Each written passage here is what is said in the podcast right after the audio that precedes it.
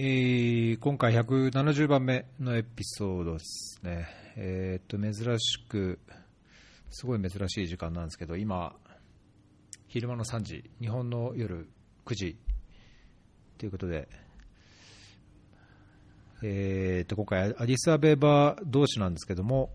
ちょっとスカイプでつないで収録です。えーっと、ゲストは河野さんです。よろしくお願いします。よろしくお願いします。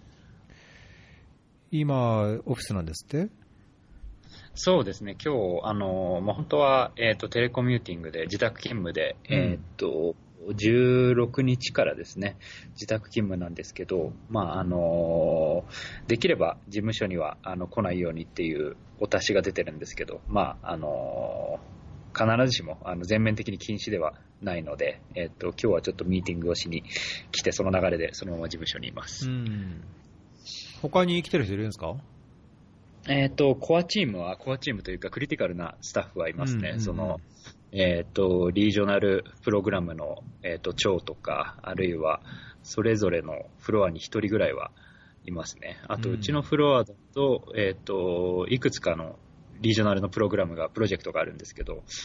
そのリーダーが二人は来てました。うん。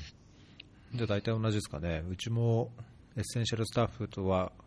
これこれですって言って、各セクションで3名ぐらいですかね、うん。は、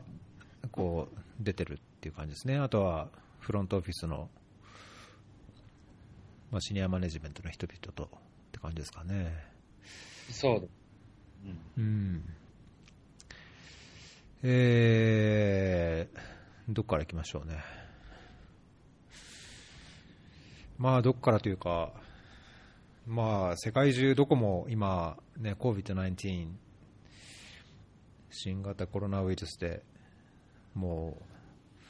う、もう大変なことになってますけど、ええええうん。まあ、それもあって、我々もテレワークと。どうですか、なんかそ職場で、まあ、多分こういろんなブリーフィングがあったり、その関連するいあのこうドキュメントが共有されたりとか、いやこれに気をつけましょうとか、組織内のこう、なんですか business continuityプランとかっていうのをなんかこう、共有されたりしてるでしょうけど、だいぶリージョナルオフィスでこうアフリカのいろんな地域を対象に事業やってるとすると結構大変なんじゃないですか、移動は制限されるし。そうですね。で、ちょうど、あの、うちの事業でも、えーっとですね、えー、20、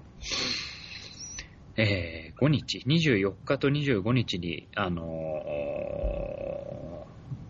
事業の、あの、3年目の、あの、計画を立てようっていう、であの、ワークショップをやる予定だったんですけど、あの、結局その移動の制限が、あの、出てしまったので、で、うちの場合は、えっ、と、職員を、えっ、と、ナイロビから、あの、来てもらったりとか、フィールドから来てもらったりもするので、移動制限がかかってしまって、で、これを、あの、これをどうやって、あの、なんですかね、実際に会わないで、オンラインでやるかっていう話し合いをしたり、あの、それであの、TOR、その、まあ、計画書みたいなのを書き換えたり、あの、今してるところですね。うんまあね、地国が違っても、なんだろう、こうスカイプやズームや、ああいうので、どうにかなればいいですけどね、そうならないとなると、そううん、なかなか、あの、なんですかね、あの、参加者、まあ、まずそのインターネット、 field staff とかも呼ぶ場合は、インターネットがちゃんと、あの、届くのかっていうことが一つと、あとは、どうしてもこう、スカイプだったり、ズームで繋いだりすると、こう、喋るときにこう、被っちゃうことがあると思うんですよね。あの、何人も、あの、十何人とか二十人ぐらい参加してると、そこが、だからうまい具合にこう、ルールとか、あの、喋るルールとか、あの、この人たちはこの時に喋る機会が与えられるとか、そういうのをちゃんと作っておかないとなかなか難しそうだなと感じています。うん確かにね、なんかこう、まあ、ズームでやるにしても、まあ、ウェビナーの時だとこう、ね、あのプレゼンテーションがあって、それの質問をこうテキストでもらいつつ、えええー。こういくつかピックアップして、必要であればその音声でもクエスチョンっていうかね、質疑応答対応するっていう感じで、だいぶはっきりして思いますけど、まあ、ミーティングとなると結構、なかなかおっしゃったように、多分音声がかぶったりとかね、そのファシリテーションがあんまりこうちゃんと確立されてないというか、あの確立したつもりでやってる人もいれば、だけどなんかそのルールというか、マナーっていうのかな、なんかそこら辺がまだ分かってない人も中にいて、混乱するときあるから、結構ファシリテーションが大変大切ですよね。そうですよね。で、しかも、あの、少人数のススカイプで、例えば1対1で話してる時でも、たまにこう、音声、こっちが喋ってから向こうに音声が届くまでとか、向こうが喋ってからこっちに音声が届くまでに時間のギャップがあったり、うんあの、するじゃないですか。うんそういうのもあって、まあ、まあ、あの、まあ、逆にこういう機会でもないと、こういうことって試さないと思うので、まあ、うんポジティブに見たら、それ、いい、あの、なんですかね、あの、新しい試みになるかなとは思います。うん、そうですね。まあなんか僕も今週テレワーク始まって、まあいくつかそういうテレカンファレンスっていうんですかね、でやって、来週自分でも一個開かなきゃいけないので、まあやっぱその最初のルール作りっていうんですかね、そのいや、これこれこうしてくださいとか、あのいや質問はこういう形でそのテキストとかチャットボックスをちゃんとうまく使うとか、あのーまあ、発言の順番をするときにそのなんだろうこうハンズアップみたいなツールがあればハンズアップを使うとか、まあ、うまくこう使いこなさないと、まあ、言いたいことがあっても言えない人もいたりとか、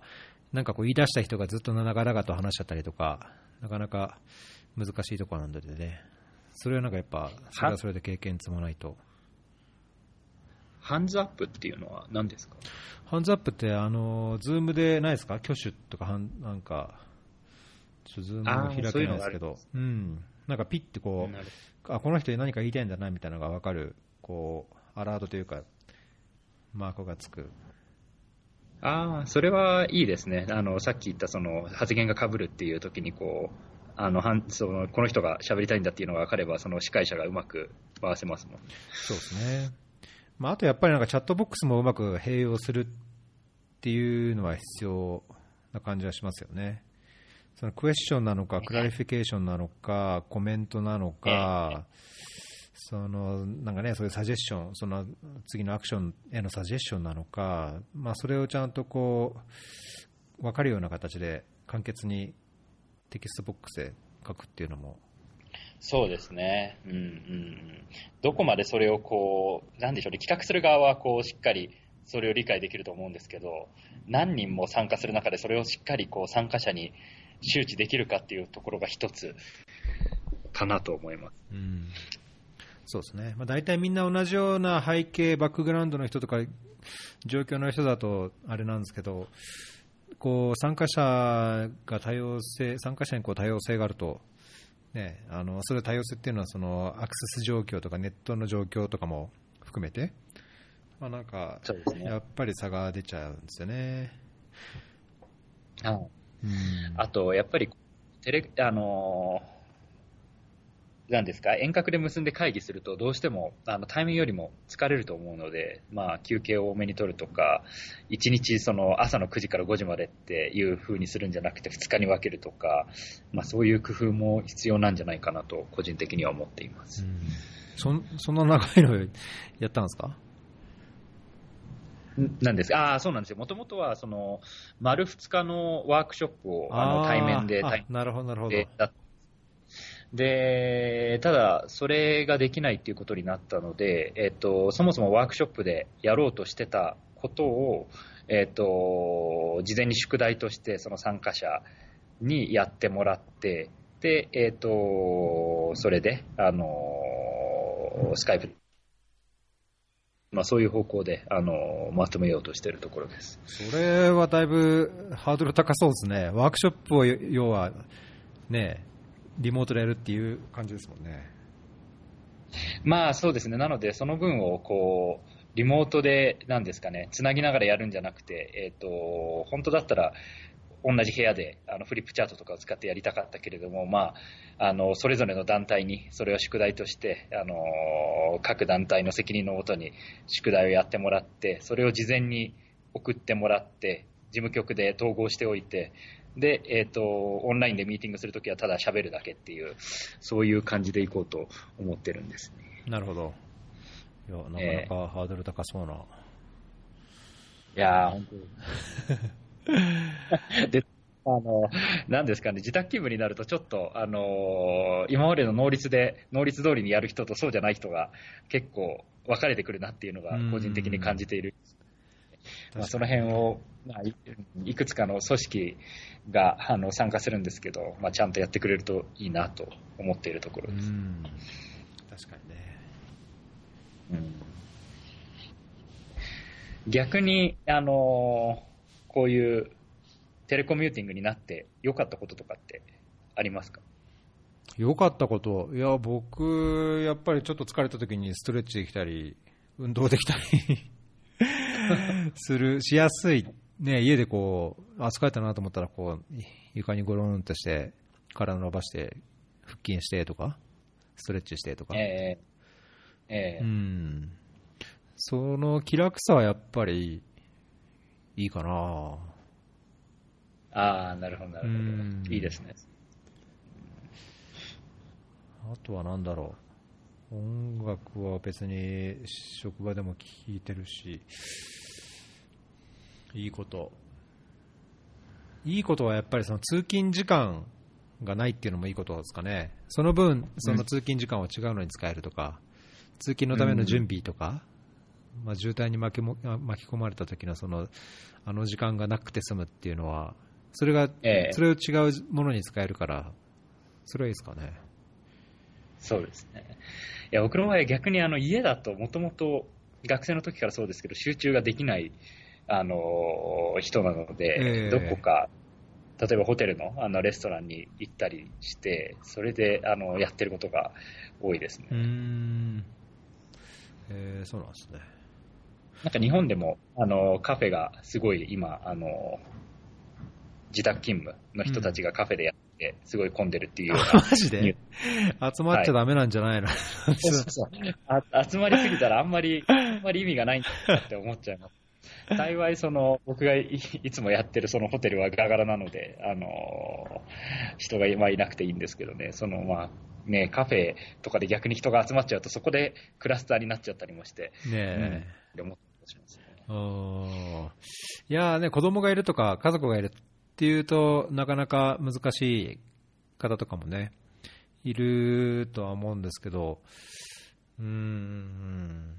どうなのかな、僕は比較的そんなに不便というか、不都合なく、まあ、ちょっとそのパッとこう話して、話せば終わることなのに、あの家の中こう、携帯のネットワークが弱いから、電話するのにちょっと建物から出なきゃいけないとかっていうのが唯一不便なところですけど、それ以外は、うん、自分の能率、効率的にはだいぶいいかなっていう気はしますけどね。あそうですか、そうですか。それですね。あとはやっぱりこう、こういうワークショップとか組んでても、あの、まあ、もし、このテレコミューティングの状態で、その、もともと達成しようと思ってた、うん、あの、ことを達成できれば、あの、費用がゼロなので、あの、やっぱり、そう、ワークショップで呼ぶとどうしてもそのスタッフの日当とか、あの場所代とか、いろいろ航空券とか、いろいろかかって結構な額になるんですけど、まあこれが0円でできたら、ちょっと今後、こう、なんでしょうね、あのー、今までと同じような頻度でワークショップやるんじゃなくて、あのネット上で解決できることも結構あるんだよっていうのが浸透すれば、コスト削減にはなるんじゃないかなと思います。うんそうですよね。まあ、あとなんかよく今、あのベネチアの例を挙げられていってますけど、やっぱ移動が人の移動が少なくなって、人がこう集まるところに集まらなくなると、環境にもいいっていうのは大きくあるので、もう本当ね、動かないで済むんだったら、みんなテレでややりましょうっていうののの一つのこうきっかけになるといいかなと思いますけどね。そう、そうなんですよ。で、僕も実はあの、ちょうどあの契約が、えーと4月の終わりで、えー、と24かな？24かな？で契約が、あの終わって、今、有給が20日ぐらい使ってないのが、あのあるんですね。うん。23か、23で終わり、4月の23で終わりなんですけど、でなので、当初はその、えっ、ー、と、27を仕事の納めの日にして、うん、30日の夜の便でタイに行って、プーケットであののんびりリゾート、ライフを2週間ぐらい満喫しようかなと思ってたんですよ。で、それも今、あの、観光客が激減してるみたいで、あの、ちょっとビーチも綺麗なんじゃないかなと、あの、期待を、あの、してたんですが、結局、なんかね、今日あの、タイの UNHCR で働いてる、えっ、と、同期から、えっ、と、メッセージをもらいまして、うん、そう、新型コロナウイルス感染症につき、感染している恐れがない旨を示す健康証明書を確認する入国時にですね。で、健康証明書出発日の72時間以内に発行されていなければならないっていうのがこれ一つ条件として。で、もう一つは、えーと、新型コロナウイルス関連症の、えー、医療費につき10万アメリカドル相当以上の額を保証することが分かる保険証券を確認する。で、これが3月の20、えー、3月の2日午前0時から適用になるっていうふうに書いてあるんで、まあまあまあ、ちょっとあのキャンセルしないと、ちょっとあの、あとはまあ仕事のことでも、あの、ちょっと今大変なんで、離れにくいなと思ってるところなので、まあキャンセルしようかなと思ってる。それはタイ、タイの、タイに入国するために必要な条件としてっていうことなんですね。そうです、そうです。外国人が、えっ、ー、と、タイに入国するときに必要な、あの、条件。特に二つ目がね、結構厳しいですよね。その保険証券っていうのがね。はい。10万ドル銀行に入ってるよっていうあれじゃダメなんですかね。まあ10万ドル持ってるかっていうのもあれですけどね。うん。そうで、しかも、あの、銀行の場合はね、その一時的に入れて、入れて、その、何ですか、残金証明書だけ出すこともできますし、まあね、やっぱり保険証で書いてあるんで、そうそうそう、ちょっと大変ですよね、これは。うんそっか、だから海外旅行保険とか、普通、どんぐらいなんですかね、保証金。そんなそうですね、うん、ねうん、どうなあとは、あのまあ、しシグナとかだったら、どれぐらいどうなんだろうっていうのを、まあ、調べてないですけど、そうそう、それだったら多分出せんじゃないですかね。まあ、必要な医療費がちゃんと出せますっていう証明ができればね。ええ健康証明書もだってこれ、あのなんだっけ、CTR じゃなくて、何検査って言いましたっけ、あのウイルス、えー、PCR、PCR じゃなくて、なんだっけ、ちょっと待って、あ、PCR か。PCR 検査の結果を持ってこいってこと？健康証明そうだと思います。陰性ですあれなんですよね。そもそもそれってそう簡単に受けれるものじゃないっていうふうに聞いてますけど、そもそもキットの数がそんなにないから。あまあ、確かに今アディス、エチオピアでも受けれるようになったんですけど、だけど、希望すれば受けれるんですか？いや、希望じゃだめじゃないかな、多分そういう、うん、あの症状があるか、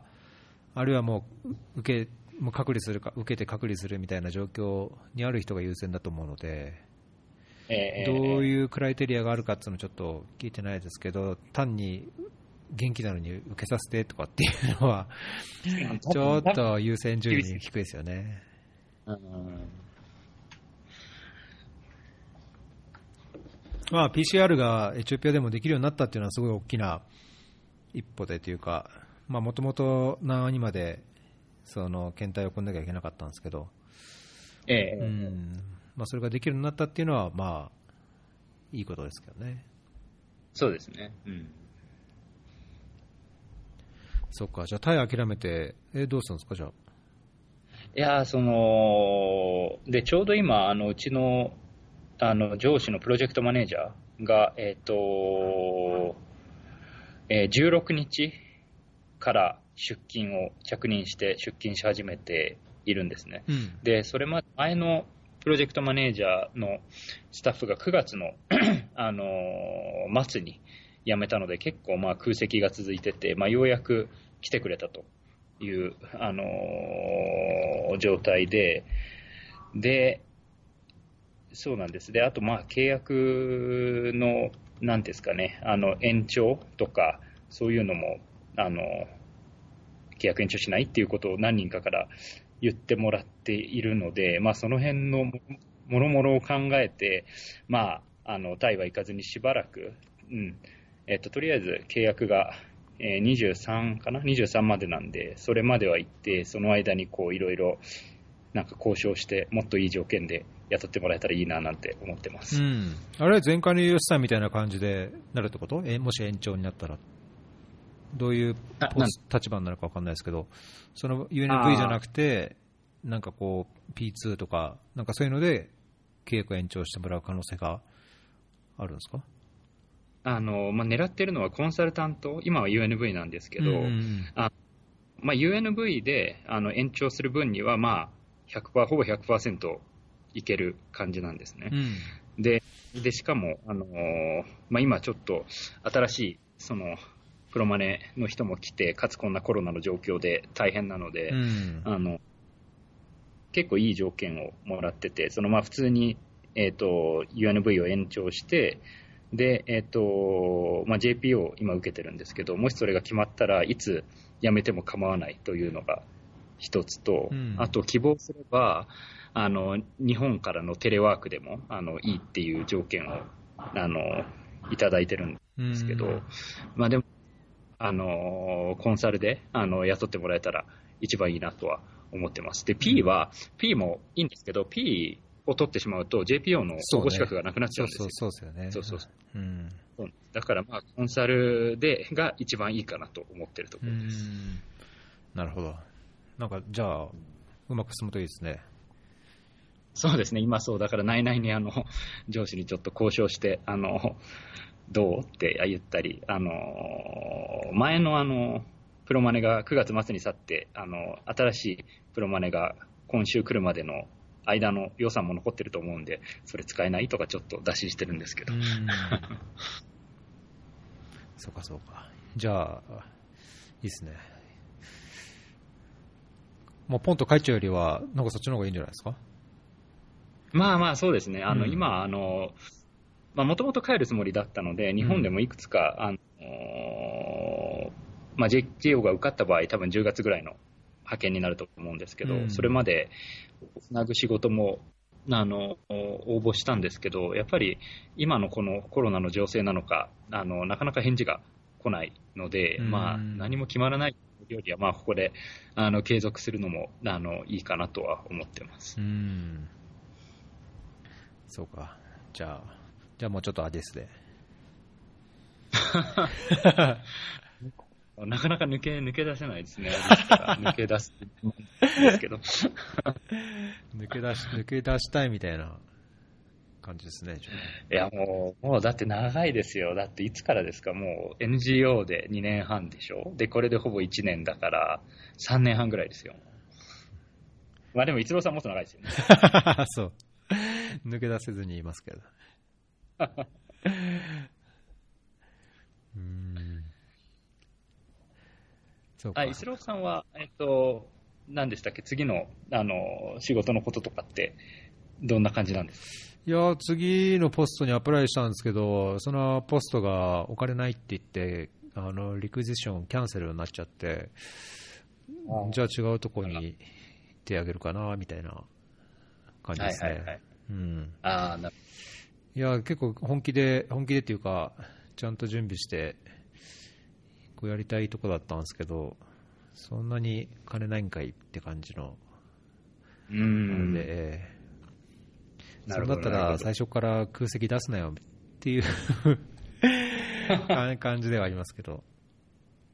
それは、あの、空席出したけど、えっ、と、どう、どういったことでその仕事、ポジションがなくなっちゃったんですか？うーん、まあ予算の工面、お金の工面がつかないって感じなんですかね。まあ理由はいろいろあるのかもしれないですけど、まあ、ただなんかこう、リクエジション、キャンセレーション、キャンセルのこう、連絡、まあ連絡来る前から聞いてはいたんですけど、まあ連絡も、ええ連絡もちゃんとシステム上来たんで、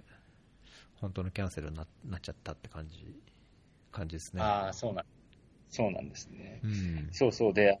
うちのあのチームに新しくあのイタリアのあの政府のあの資金であの来てる UN のフェローのあの女性のスタッフが着任して、えまあすごいあの仕事が早くてあのでプログラムであの僕のチームにつけてもらったのですごいあのあの張り切ってこういろいろ教えて仕事を教えて戦力になってもらったんですけどあの彼女が、えっと、ちょうど昨日の便でイタイタリアにエバキュエーションしてしまってえ、ー。まあ、あのテレビはしてくれるんですけれども、あのそうそう、そうやってちょっと戦力が減っちゃうのも、あのなかなか難しいところだなと思ってます。それ、エバケーションなんですか、その立場上、その派遣元というか、お金出してるところから帰ってこいみたいな感じで帰っちゃったんですか？まあ、まあそうですね、その、まあできれば、その、エバキュエーションをっていう話が、あの、大使館から来たみたいで、うん、そうそうそう、それでも元戻っていきました。うーん。まあなんかね、えいろんな報道とかあれ見てると、JICA JICA の人はだいぶ、まあ、協力隊は全全世界から引き上げ、あとピース校とかも全世界から引き上げだって書いてましたし、まあいろいろね、退避してるというか、まあ、うん国に帰らざるを得ないっていう人も結構多いみたいですけどね。あの、韓国の、あの、ボランティアとか、あの、JPO も、あの、韓国人の同僚から聞いた話だと、あの、エバキュエーション、あの、するみたいです。あら、マジですか？うん。あれ、韓国人の知り合いいたけど、どどうしたのかな？そうなんですよ。で僕もこの同僚から話を聞いて、で、ちょうどうちの事務所にも、あの、最近韓国人のあの JPO のあの女性が着任したんで、あの、エバケーションしちゃうのっていうのを今聞いてるところなんですけど、まあまあ、結構そういう風潮がだんだん、あの、職員を自分、自国に戻す動きが、あの、出てきてるかなと思います。んそうなんですね。我々は特に何も聞いてないですけどね。いや、僕は帰れって言われても仕事があるんで帰れないんですけど、っていうか帰るつもりもないし、うんいや、今、今仕事しなかったらいつやんのみたいな感じだしね。そうですよね。今こそ、あの、こんな大変な時だからこそキャパシティが必要かなとは思いますし、逆に帰ったら帰ったで、あの、実家に、あの、おじいちゃんとかがいるんで、それで、あの、ししばらく実家に住んだとして、その、僕が外に行ってそこから病気を持ってきたりとか、そういうのも怖いなと思います。まあね。まあそうですね。僕はもうそもそも帰るオプションは全然持ってないし、うん、帰るつもりも全くなかったんで、まあ、帰帰る意味がええまああんまないかなっていううん。感じですけどね。あの、なんか最近、あの、その、外国人、あの、嫌悪の、あの、風潮が高まってるとか、うん。あの、外国人が石を投げられたとか、コロナって叫ばれたとか、そういうケースが、あの、増えてますけど、逸郎さんはそういうのありました？体験しました？いや、僕はないですね。まあそもそも歩かないっていうのもあるけど、歩かないからなのかな、買い物を週末行ったぐらいでもなかったし、うん、まあ、僕個人はないですね。僕のパートナーは、なんかウガンダ行った時に、あの、そうやって、道端の何かバナナ売りだかなんだかわかんないけど、なんかその、道端に、で、なんか物売ってるおばちゃんとかからもそうやって言われたって言ってましたけどね。まあそれも1ああヶ1ヶ月以上前ですけど。うん、なるほど、うんまあ、だけど最近、そういうの報告は、まあ、多いですよね、特にエチオピア、そのコンファームのケースが出て、まだ1週間ぐらいですけど、あの本当、ここ数日、特にあのだいぶそういう報告を聞きますし、なんかその人道支援の中でいろんなそのアクセス、例えばあの支援をする途中で、あのいや政府からブロックされたとか、あるいはそのなんかこう群衆にこうなんかこう妨害されたとか、そういうアクセスの問題があった時にこう対処する部署というか、なんつうのかな、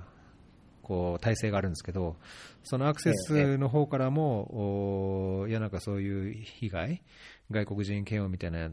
のが、ケースがあったら、ちゃんと報告するようにっていうみたいな、なんかこう、あの報告の奨励っていうんですかね、まあ、そういうのも上が,、ってるぐらいなんで、まあ、だいぶナーバスになってる感じはしますけどね。そうですよね。確か、あの、アメリカ大使館の、あの、ホームページからも、そんなような、あの、注意するようにみたいなの、あの、ポストが、あの、上がってましたね。まあね、まあ、しょうがないっていうのはしょうがないですよね。まあ、あの。保健大臣、あのドクター・リアっていう保健大臣はツイートで、なんかそれは別に外国人のせいじゃないし、なんかそういうようなのは良くないんだよみたいなツイートを、まあ、啓発するようなツイートをしてましたけど、うん、うん、うん、うん。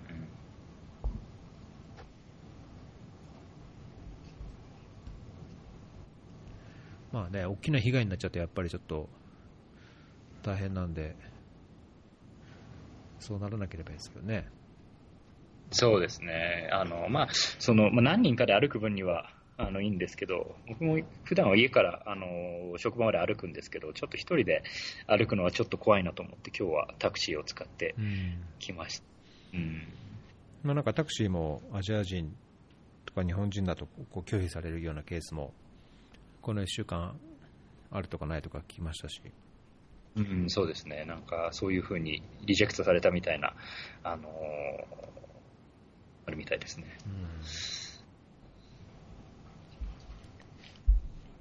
いやーもうなんかそれも落ち着いてほしいですね、早く。いや、なんかいろいろ、いろいろ早く落ち着いてほしいなっていう。そうですね。で、こう、なんですかね。結構、仕事上でリマインドをすること多いじゃないですか。ああれどうなった、ええこれどうなったって。であれが、まあ、せめてこう、同じ建物の中にいて、対面でやると、まあ、まだ、あの、う うまくいきやすいじゃないですか、どちらかというと。で、それが全部ネットベースで、メールベースになったり、すあの、するのは結構、結構大変です。いやーそうですね、これも、まあ、だけどなんか僕の肌感覚的っていうか、こうイメージでは、なんか変にどっか行くよりも、エチオピアで生活してる方がいいかなっていううん気はまだするんですけどね。まあ、言っても、まあ、まだ一桁ですよね。えっと、うん確かメールが来て、あの、6人だと思ってたんですけど、またちょっと増えたみたいです。3人ぐらい増えたんじゃないですかね、確か9人ぐらいじゃないかな。9人ぐらいですね。うん。日本人とイギリス人のあの外交官と、あとはエチオピア人1人っていうのは、その6人の時に聞いてたんですけど、そのプラス3人が誰なのかはわからないです。うんとね、プラス3人もあれ、確か出てますよ。あの、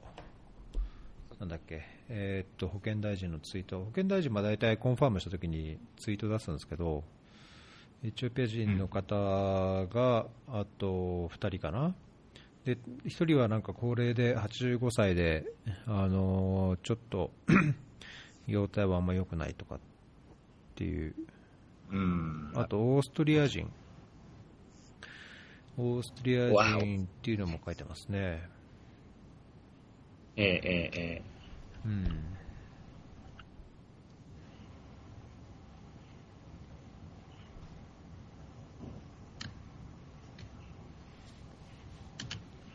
まあなんかこう外から、まあ、大体エチオピア国内での国内感染感染っていうのはそこまで広がってない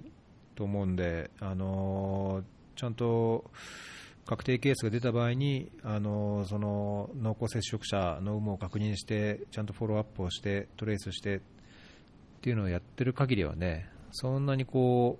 うそう。爆発的に一般市民に広がるってことはないと思うんですけど、まあ、ただただね、そこでトレースが漏れちゃう時も少なからずあるかもしれないんで、まあ、そこは本当気をつけないと嫌ですね。うん、そうですね。うんうんそうですね。あと、ネタ的に一つ、僕挙げたのが、あのーまあ、ぜひリスナーの方にも紹介をと思って、えーっと、このわ私たちのチーズを探す旅っていう交換日記があるんですけど、ええええああの河野さんも、これ収録前に見ました？はい、見ました。あの、いくつか、あの、日記を、3つぐらい、あの、トップページに上がってたのを読みました。そうそうそうそう。3つ今書かれてるんですけど、あの、いフェアリーにも出てくださった、あの、安子さん。安子さえんと、もう一方、リナさんっていうバングラにいらっしゃる方この2人の公公開、交換日記なんですけど、ええこれが結構意外と面白くて、何なんで面白いかっていうと、なんかその、まあ、国際協力、まあ、広く言う国際協力っていうのかな、まあ、そこでや、あの仕事をしてるお二人の、まあ、いろんな考えとか、あのどういうキャリアとか、ね、そういうものを、二人のこう会話を、まあ、思いっきり覗き見してるっていうのと、僕的にはなんかこう、ポドキャストみたいなこう音声の方がいいかなと思って、4年ぐらい前にこれ、ポッドキャスト始めたんですけど、なんかこの交換日記っていうのもなんかいいじゃんっていう、なんか新たな驚きっていうんですかね。うん。まあなんかこういう、ポッドキャストで話すような感じで、話話すようなことを、まあテーマを、こういう交換日記みたいなので書くと、まあ、わかりやすいし、ね、見やすいし、これはこれで、なんか、新しいなっていう感じがして、うんうん。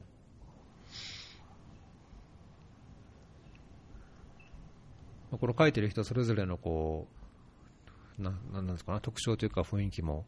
ね、それぞれあるし、ええええええ。これちょっと、更新を楽しみにしてるんですけど、そうですね。やっぱりこう、なんでしょうね、こう、一郎さんのポッドキャストもそうだと思いますけど、こう、よくこう、ネットで上がってるインタビューとかって、まあちょっと硬かったりしますけど、こういうふうにこう、なんですかね、柔らかい感じで、あの、この分野のあの話が、こう、聞けたり読めたりするのは、あの、やっぱり言ってもあんまり今ないと思うんで、うん、ねすごいいいと思います。え、いやー、これいいですね。どう、そのツイッターから、あの、ツイッターで出会って、どういう、スカイプでどういう話をして、じゃあ公開の日日記を、交換日記を公開しようっていう風になったのか、どういう会話がされたのかがすごい気になるけどね。確かにね、これ最初の日記で、1ヶ月くらい前にツイッターで交流始めたと思ったら、なんかちょっと前にスカイプで長話して、なんか、そこからいきなり交換日記にみたいな。うん、すごい、すごい発展の仕方。僕が、ねた、例えばツイッターで誰かとね、仲良くなって、まあ、スカイプで話そうぐらいまではわかると思いますけど、オッケー、じゃあ交換日記しようかっていう風になならないだろうなと思ったんで。そうですね。いや、交換日記っていうアイディアもね、うん。まあ、どうしてここに行き着いたのか、ちょっと、ね、日記の中でも書いてもらいたいぐらいですね。うん、ぜひぜひ、それはすごい読みたいなと思います。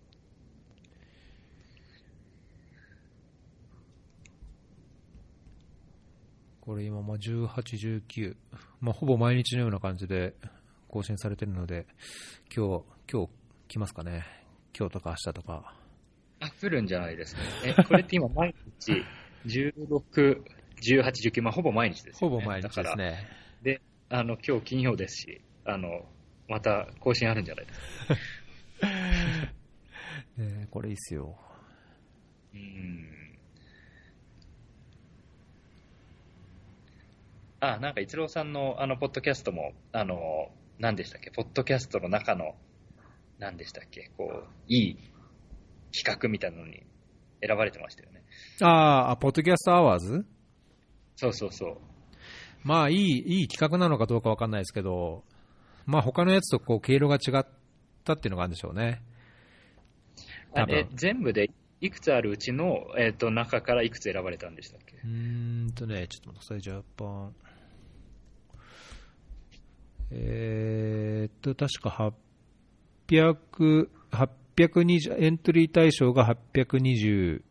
作品。で、そのうちの20作品が、その大賞のノミネート。で、大賞発表が4月10日って書いてあるの。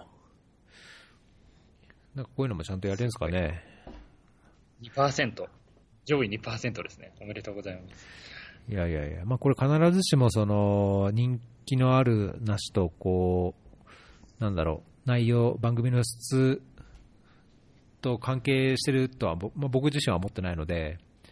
こえれ、えここにいた20作品に入ってないポッドキャストで僕はもなんかすごい好きなのもあるし、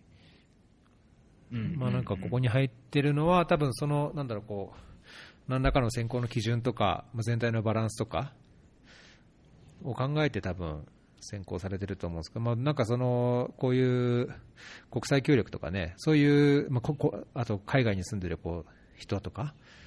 まあそういうのがないかったから、なんかちょちょっと目に留まったのかなぐらいな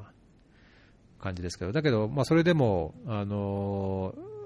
これをきっかけに聞いてくださってる方もいらっしゃるみたいで、なんかいろいろ反応もらったりもするので、まあ、それは素直に 嬉しいですけどね。いやー、すごいですよ。これって、えっ、と、何ですか、選ばれ、で、何ですかね、821人の人が応募して、その中から選ばれるんですか？それともこう、あの、特に応募とかで選ばれたっていういや応募、あのこれじ僕自分でもあのエントリー、これ自己実践ありなんで、えーっとね、エントエントリー対象が821作品で、エントリー投票総数が4638って書いてあるんですね。まあ、だからこれ、どうなのかな、いや、僕は自分のをエントリー、あエントリーか、そのエントリーしたし、知ってるだけだけでもなんか 何人かエントリーしてくれた方がいるので、多分その820、うんなんなんていうのかな、4600人、ろんろん4600票ぐらいが延べであって、その中で選考対象となったのがまあ821作品。うーん。ってことですかね素晴らしい。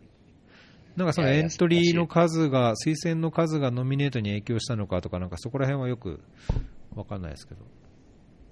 うんうんうん。なるほど、なるほど。うん。えなんか何か商品とかってあるんですか？それとも、まあ、名誉知らない。なんか名誉じゃないですか、おー。いや、なんかその、なんだろう、この、ポッドキャストでやっぱりまだ、日本でも、日本でもっていうか、日本だと、そんなにまだやっぱりこ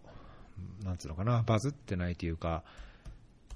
まだ主流化してないと思うんですよね。で、ええ。だけど、この、その、ポッドキャストアワーズの多分趣旨としては、そういうポドキャストっていうものをこう広めたいというか、あの、その、キャッチフレーズにあるように、その絶対聞くべきポッドキャストを見つけようとか、あとなんだったっけな、あの、えー選考のとこにも書いてあったんですけど、ちょっと待ってね。なんだったっけな。その、まあ、よりその裾野を広げる上で、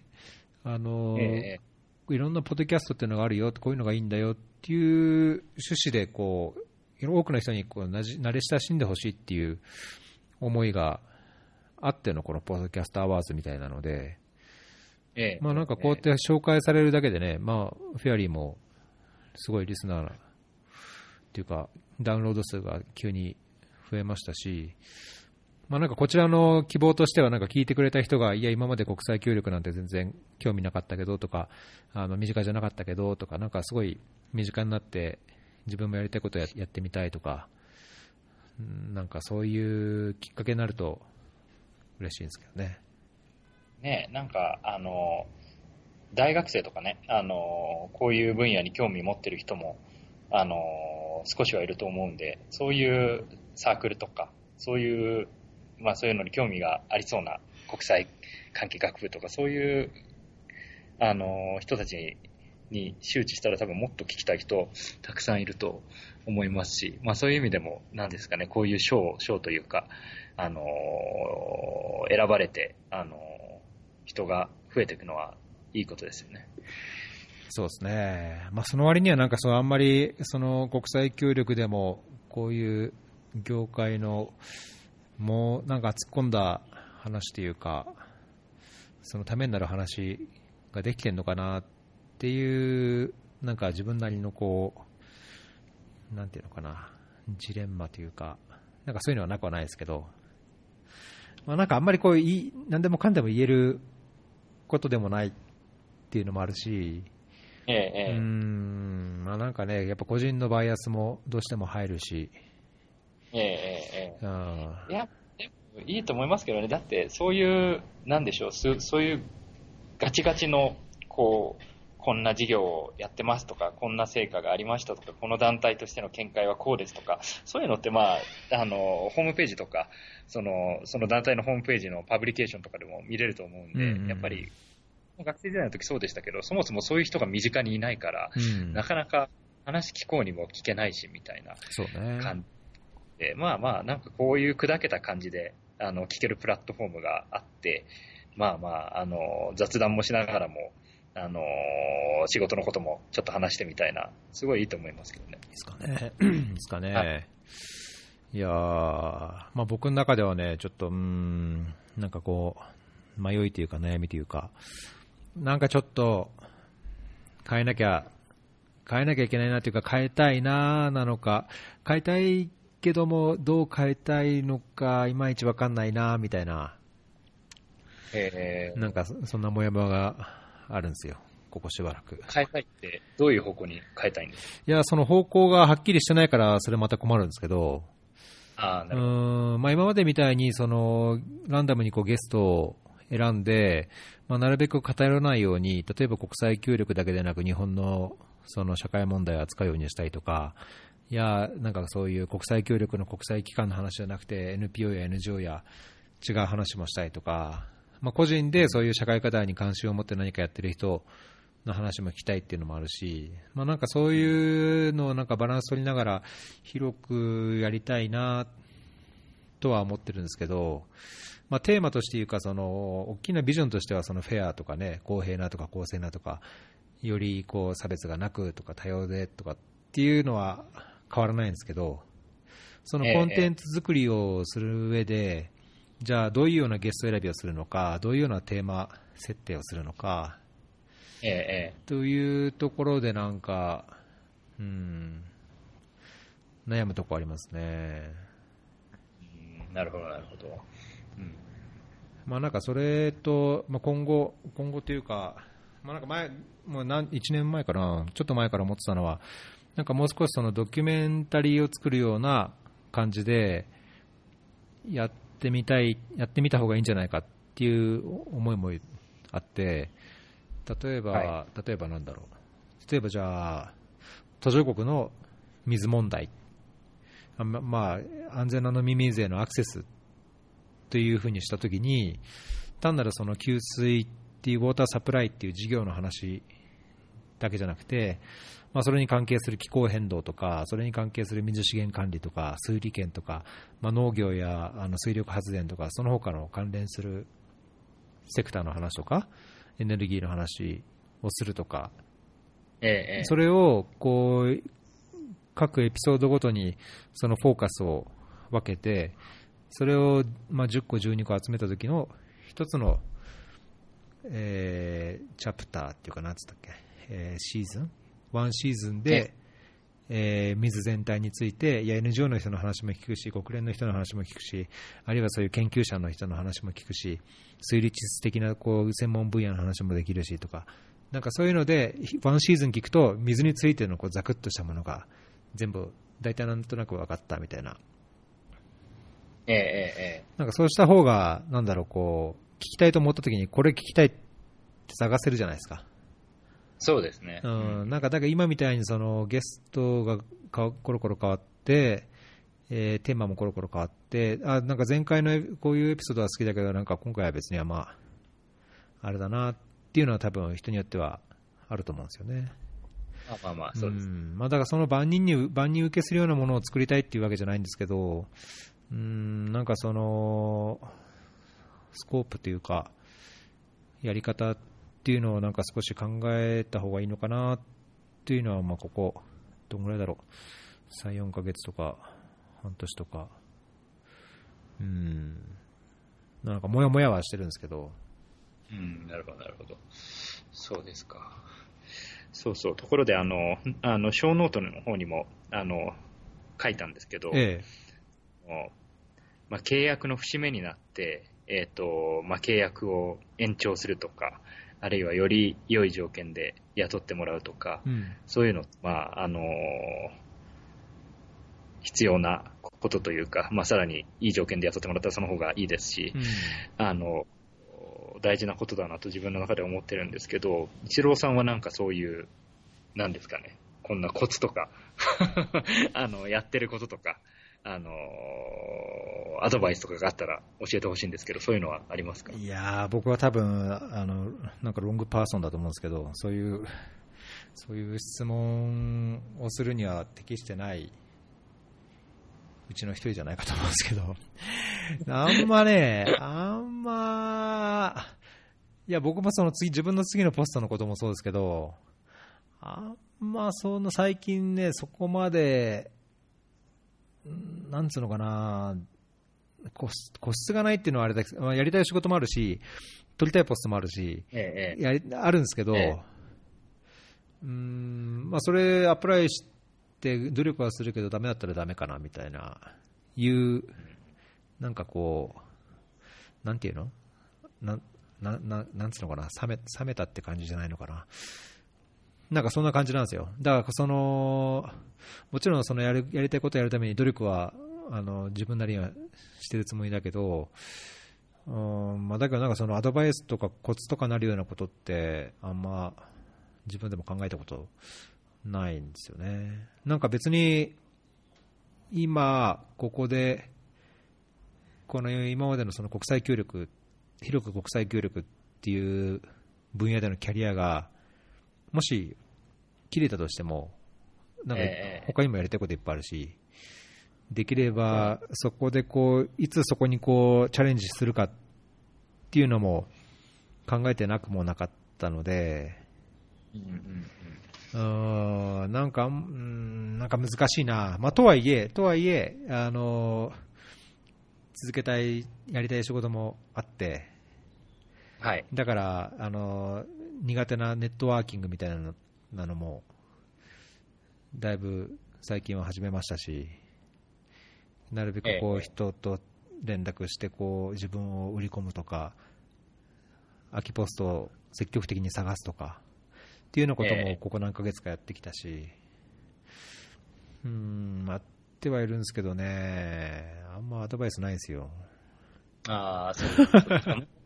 なんか、あの、まあ、結局はその、普段の仕事ぶりはまあまあ、すごい大事だなとは、当然ですけど、あの、思います。っていうのが僕も、なんですかね、今回契約が終わったら、まあ、とりあえず日本に帰ろうかなと思ってて、別に、うんあの、今の UNV の契約を、あの、延長してくれっていうのも別に言わなかったんですよ。終わったら、あの、やめ、やめますみたいな感じで言ってたんですけど。で、まあ、なんやかんやあって、その、コロナがあったり、新しい上司が着任したりして、あの、いろいろ、こう、流動期になって大変になって、で、今、その、上司だったり、その上司の上司だったり、えっ、と、プロマネがいない間、カバーしてくれたマネージャーの人から、あの、延長しないみたいなことを言ってもらえているので、まあまあまあ、普通の、普段の仕事ぶり、ちゃんと期日までにやるとか、まあまあ、いいクオリティで仕事するとか、そういうことは一つ大事なんだなっていうのは当たり前ですけど、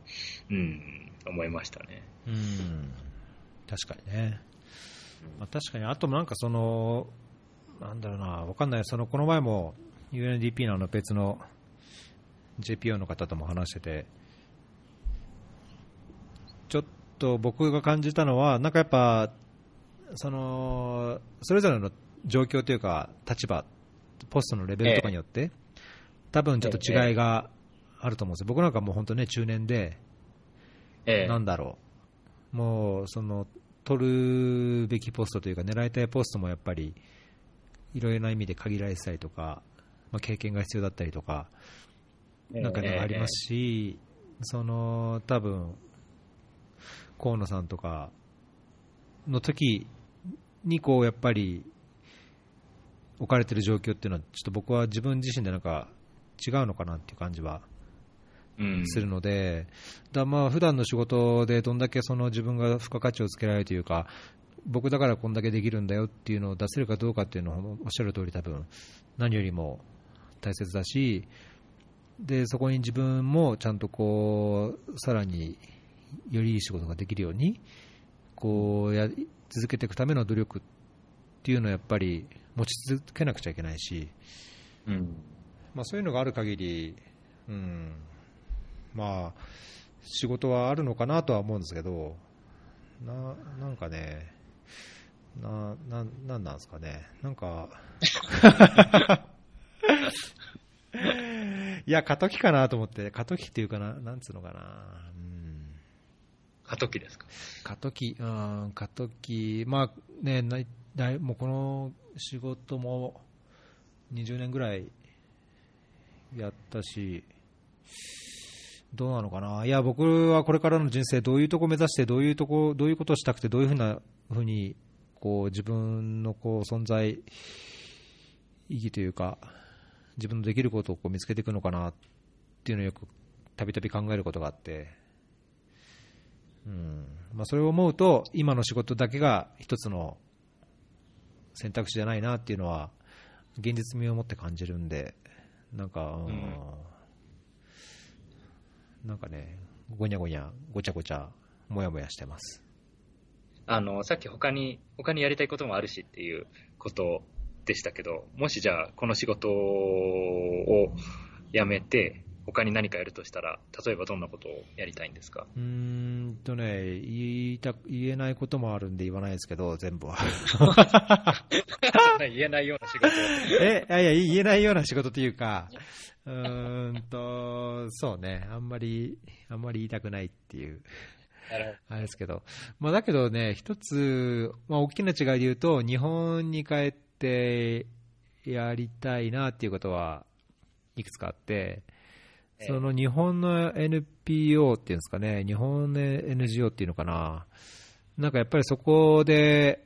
こう、なんか自分の経験と何か持ってるものが活かせるんであれば、活かして、なんか本当日本のこう課題について、少しちょっと、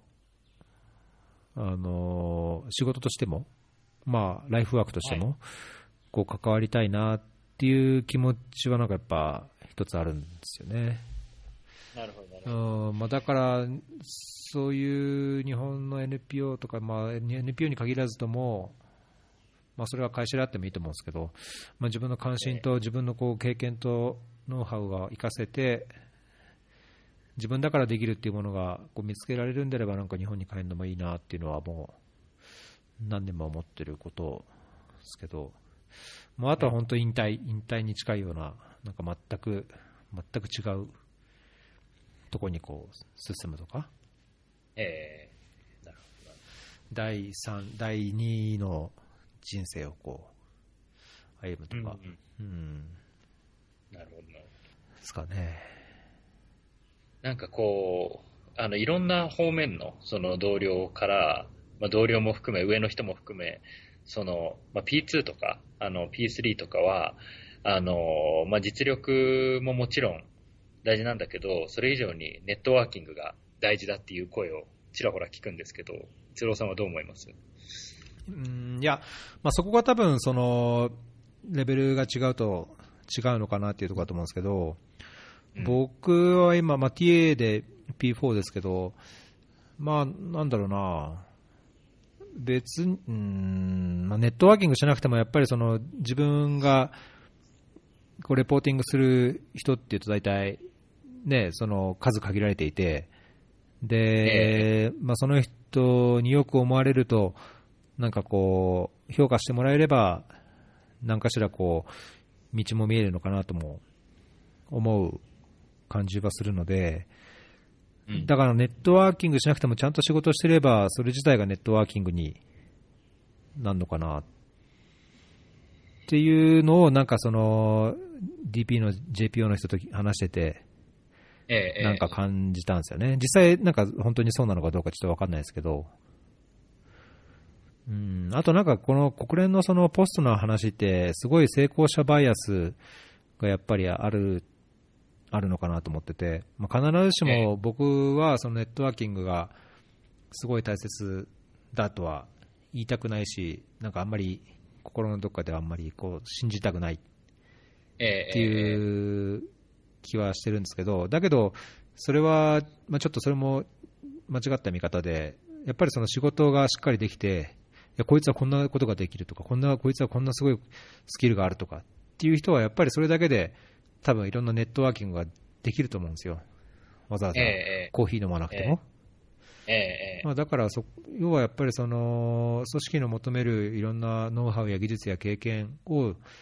それを満たすだけじゃなくて、さらにそのそこにプラスアルファの価値を作れるんだっていうだけのこう実力と経験があるかっていうのが、ね、大切なのかなと思うんですけど、停電しましたね。えー、停電。どうしよう。停電。困った。切れちゃったね。はい、えーということで、えーエチオピアあるある、途上国あるあるですけども、停電してしまって、えー河野さんとの収録がこれで終わってしまいました。えーあいにくですが、今回のエピソードはここで終わりということで、えーまた次回、河野さんと話すときに、まあ、関連した続きの話をできればと思います。